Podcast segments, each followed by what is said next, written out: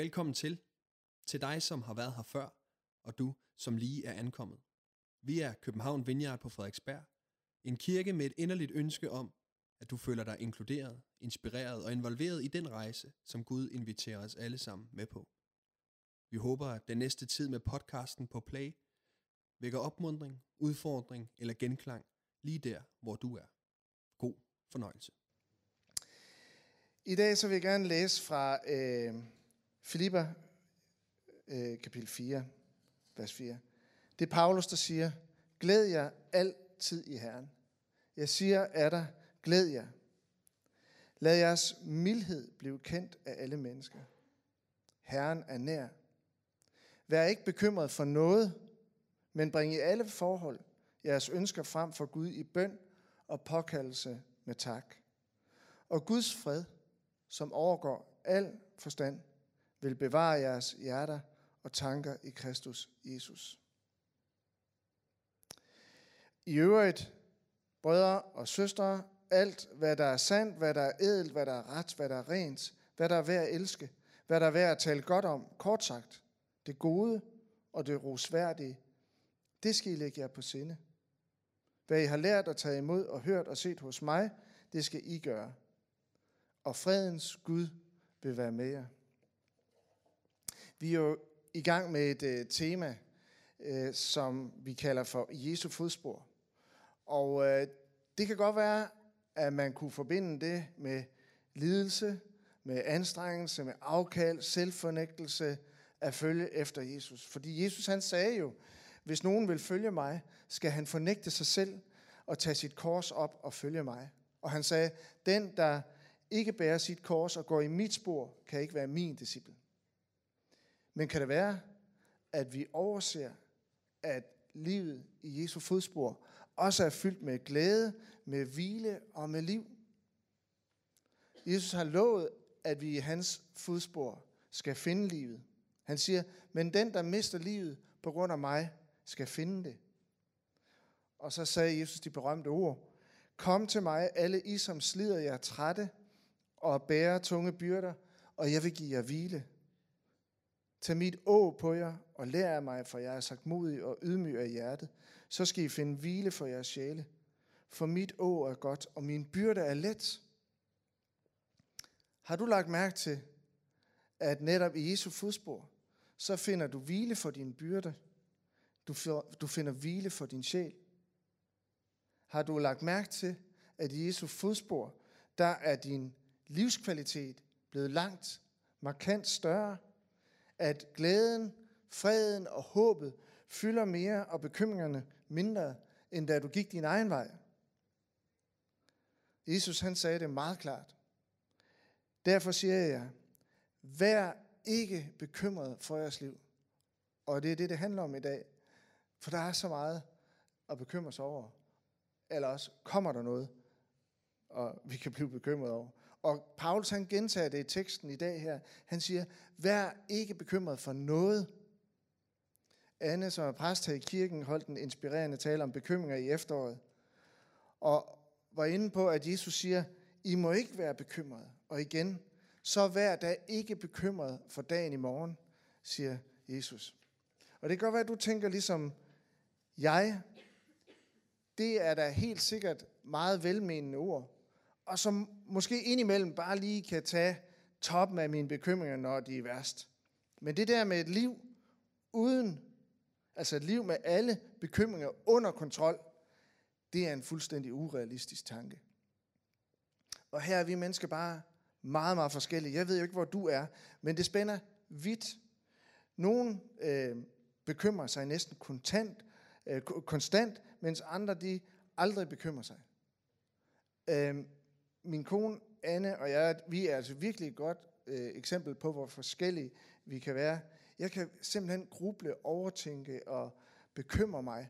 Og når det, jeg er inde på i aften, det er ikke der, hvor vi har nogle dybe ting i vores liv, vi egentlig skal have bearbejdet, men det er der, hvor der er nogle ting, der bare vender tilbage, som er tænkt igennem, og som der er ikke meget mere at hente i. Grubleri og bekymringer. Det er, det må bare, det er sådan en, en, en, en svaghed, jeg har. Mens Anne, min kone, på, mere, på nær nogle meget få øh, undtagelser, er fuldstændig ubekymret. Og det er bare så befriende at være sammen øh, øh, og leve mit liv sammen med hende. Men var Jesu ord kun velmenende? Sagde Jesus det her med ikke at være bekymret, bare for lige at tage toppen af bekymringerne, når det er sværest? Eller kan og vil han rent faktisk tage alle vores bekymringer og bytte dem ud med hvile? Hvis det er tilfældet, så tør jeg godt påstå, at vi er mange, der i Jesu fodspor har meget til gode. Jesus han vil ikke insistere på, så tydeligt som han gør, at vi skal overgive alle vores bekymringer til ham, hvis ikke det var muligt at leve et langt mere bekymringsløst liv, som ifølge Jesus, himlens fugle og markens lilje er et eksempel på. Så Jesus han er altså ikke ude på at snyde os med tomme løfter. Han mener det her. Det kan lade sig gøre for alle os bekymrede sjæle at finde frihed fra bekymringer. Og hvis nu du er her og ikke bekymrer dig særlig tit, så håber jeg dog alligevel, det kan inspirere bare en lille smule.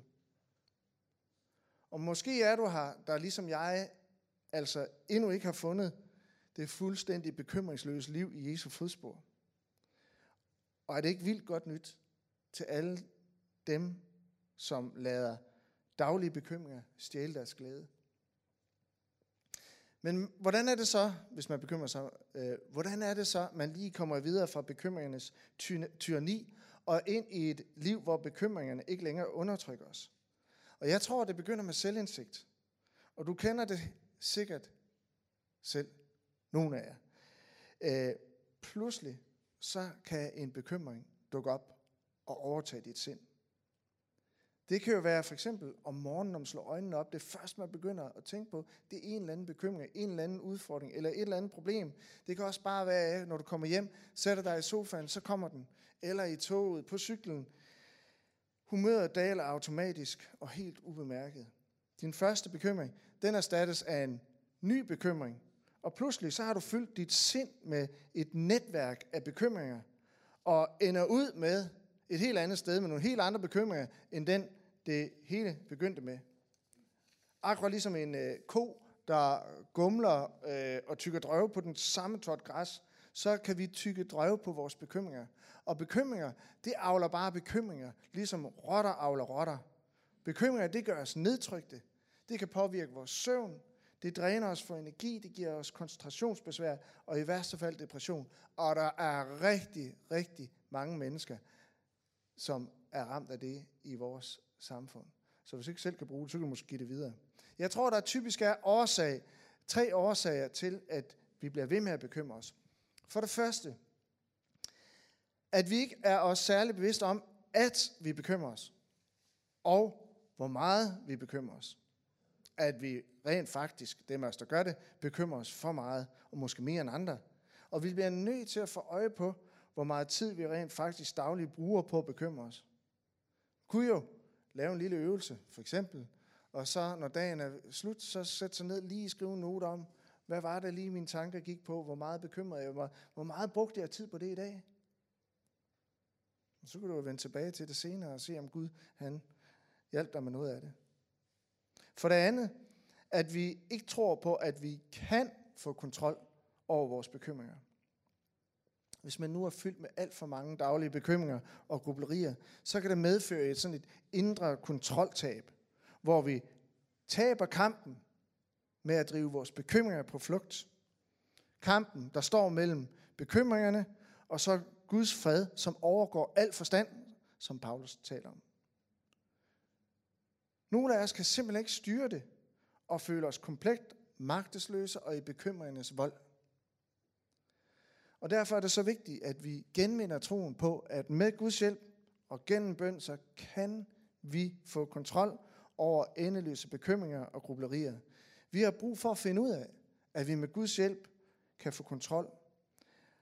Vi har brug for at finde ud af, at vi selv har et ansvar faktisk, og en opgave i forhold til overdrevne bekymringer, overtænkning, og at vores egen indsats er en del af det her bøndesvar.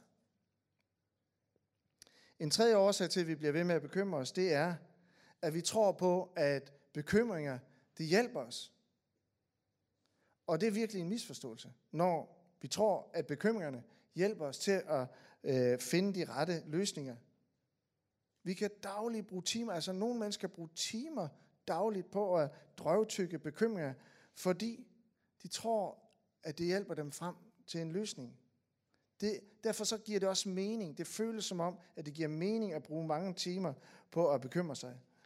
Men de bekymringer skaber kun flere bekymringer. Man kan ikke drive bekymringer på flugt ved overtænkning og yderligere grublerier, men faktisk kun ved at bekymre sig mindre. Sådan personligt, så tror jeg, at min praksis i, uh, igennem år har været sådan, hvordan slipper jeg for en bekymring? Det gør jeg ved at finde en større bekymring. Jeg ved ikke, om der er nogen, af, jeg ved godt, jeg er halvsyg, måske, det lyder halvsygt, og om der er ikke nogen, der kan genkende det. Men jeg kan bare konstatere, at det her, der bekymrer mig for, og det der, det der, Nå, men nu får jeg en større bekymring, så er de andre jo blevet lagt lidt på hylden.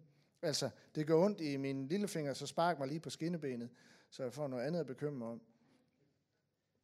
Men lyder det ikke som om, at Jesus har en helt anden strategi for os? Vær ikke bekymret for jeres liv. I må ikke være bekymret, siger Jesus. Så vær da ikke bekymret for dagen i morgen. Jesus gør rigtig meget ud af det her. Og Paulus han siger, vær ikke bekymret for noget. Så nu vil jeg stille dig spørgsmålet. Bekymrer du dig? Grubler du eller overtænker du ting, som i virkeligheden ikke øh, gør noget godt for dig? Så har jeg bare et rigtig godt budskab til dig, at du har så meget til gode. Der er så meget hvile. Der er så meget glæde at finde i Jesu fodspor. Og det må vi ikke gå glip af. Så tal om nytårsfortsæt. Et vildt dejligt afsæt for det nye år. Og finde glæde, fred og hvile i stedet for bekymringer.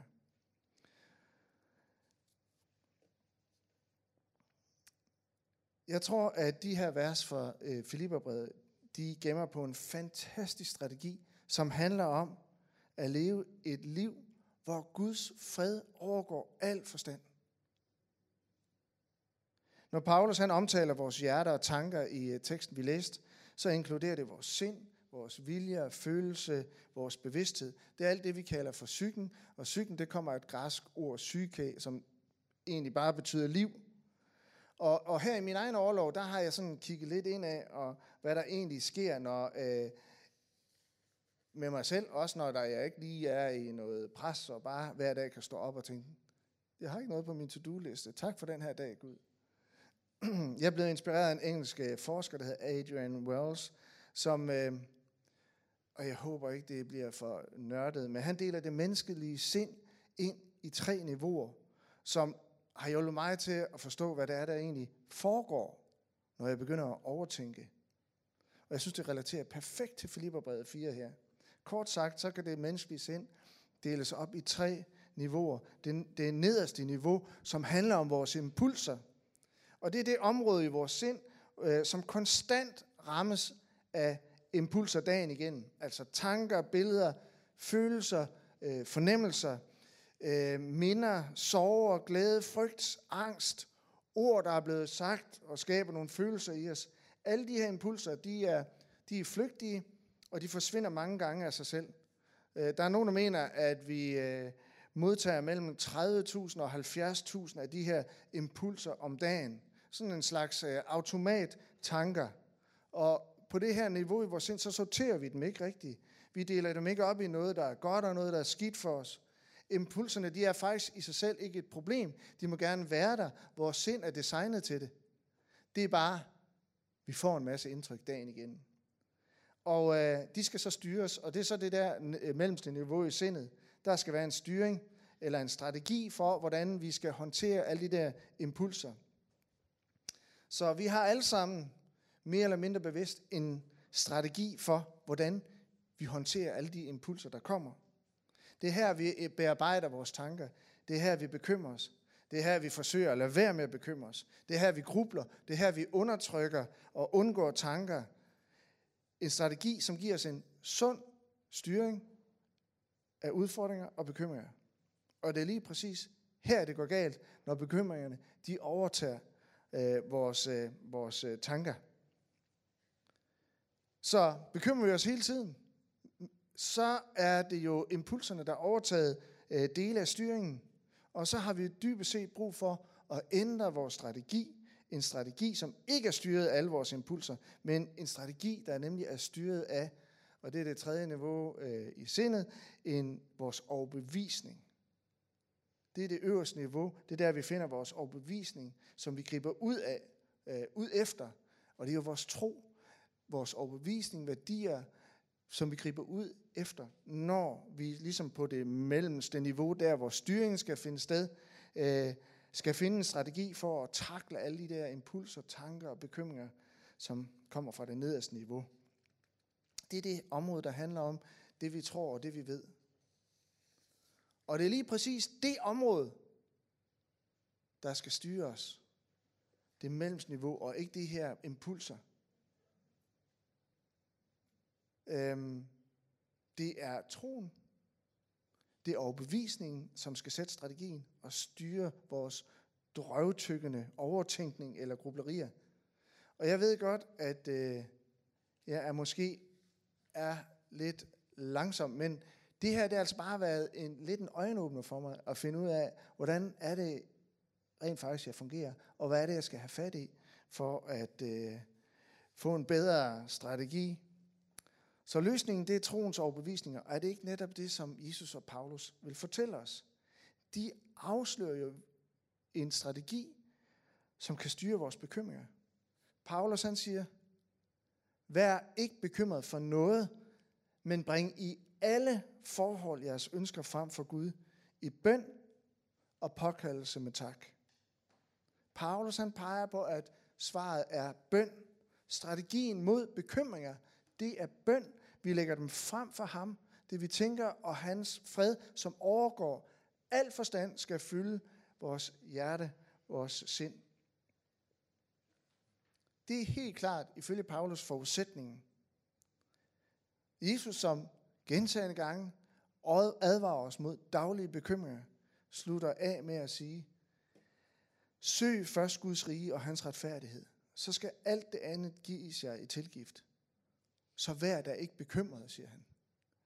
Så strategien mod bekymring ifølge Jesus, det der skal ind i vores overbevisning, det der skal, øh, det vi skal tro på, det er, at vi skal søge Guds rige. Med andre ord, hver gang en øh, impuls, en tanke eller en følelse dukker op sådan i det mellemste af vores sind og fylder os med en bekymring, så skal vi række ud efter Guds rige i bøn. Alt det, der hører Guds rige til. Og der er det, at bekymringer, de så kan forvandles til bønder. Bekymringer som, øh, hvad, nu hvis jeg, hvad nu hvis jeg aldrig får det bedre? Øh, hvor skal jeg bo? Hvad nu hvis ikke jeg har råd til at blive boende? Øh, hvad skal jeg med mit liv? Finder jeg nogensinde en ægtefælle? Øh, hvorfor er jeg ikke en bedre ægtefælle? Øh, hvad nu hvis jeg bliver alvorlig syg? Alle de her tanker, vi kan have, og der kan komme op, de skal simpelthen omformuleres til bønder.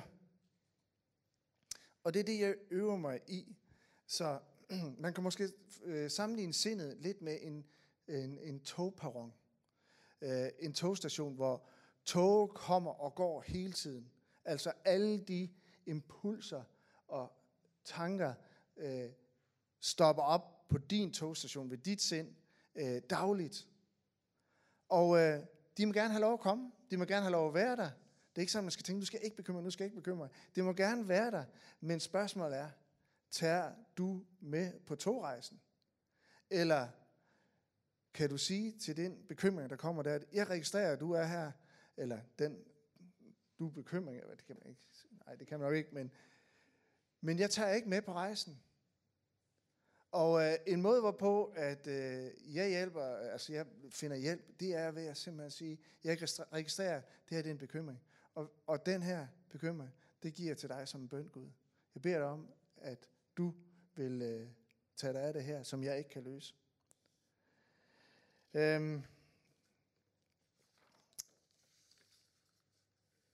Og det er fordi, at når vi beder, så beder vi i tro på, at Gud han har omsorg for os. Fordi vi har en overbevisning om, at det er Gud, vi kan stole på, og at han dybest set har kontrollen i vores liv og vores hverdag.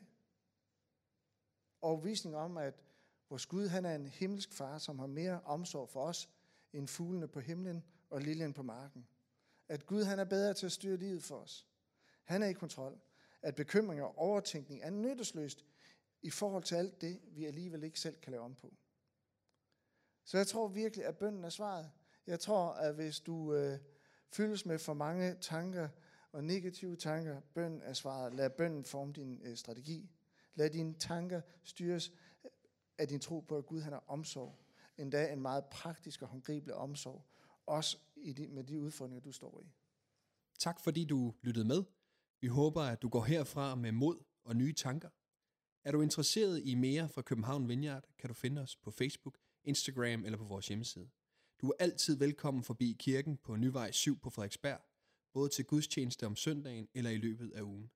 Guds fred og velsignelse til dig.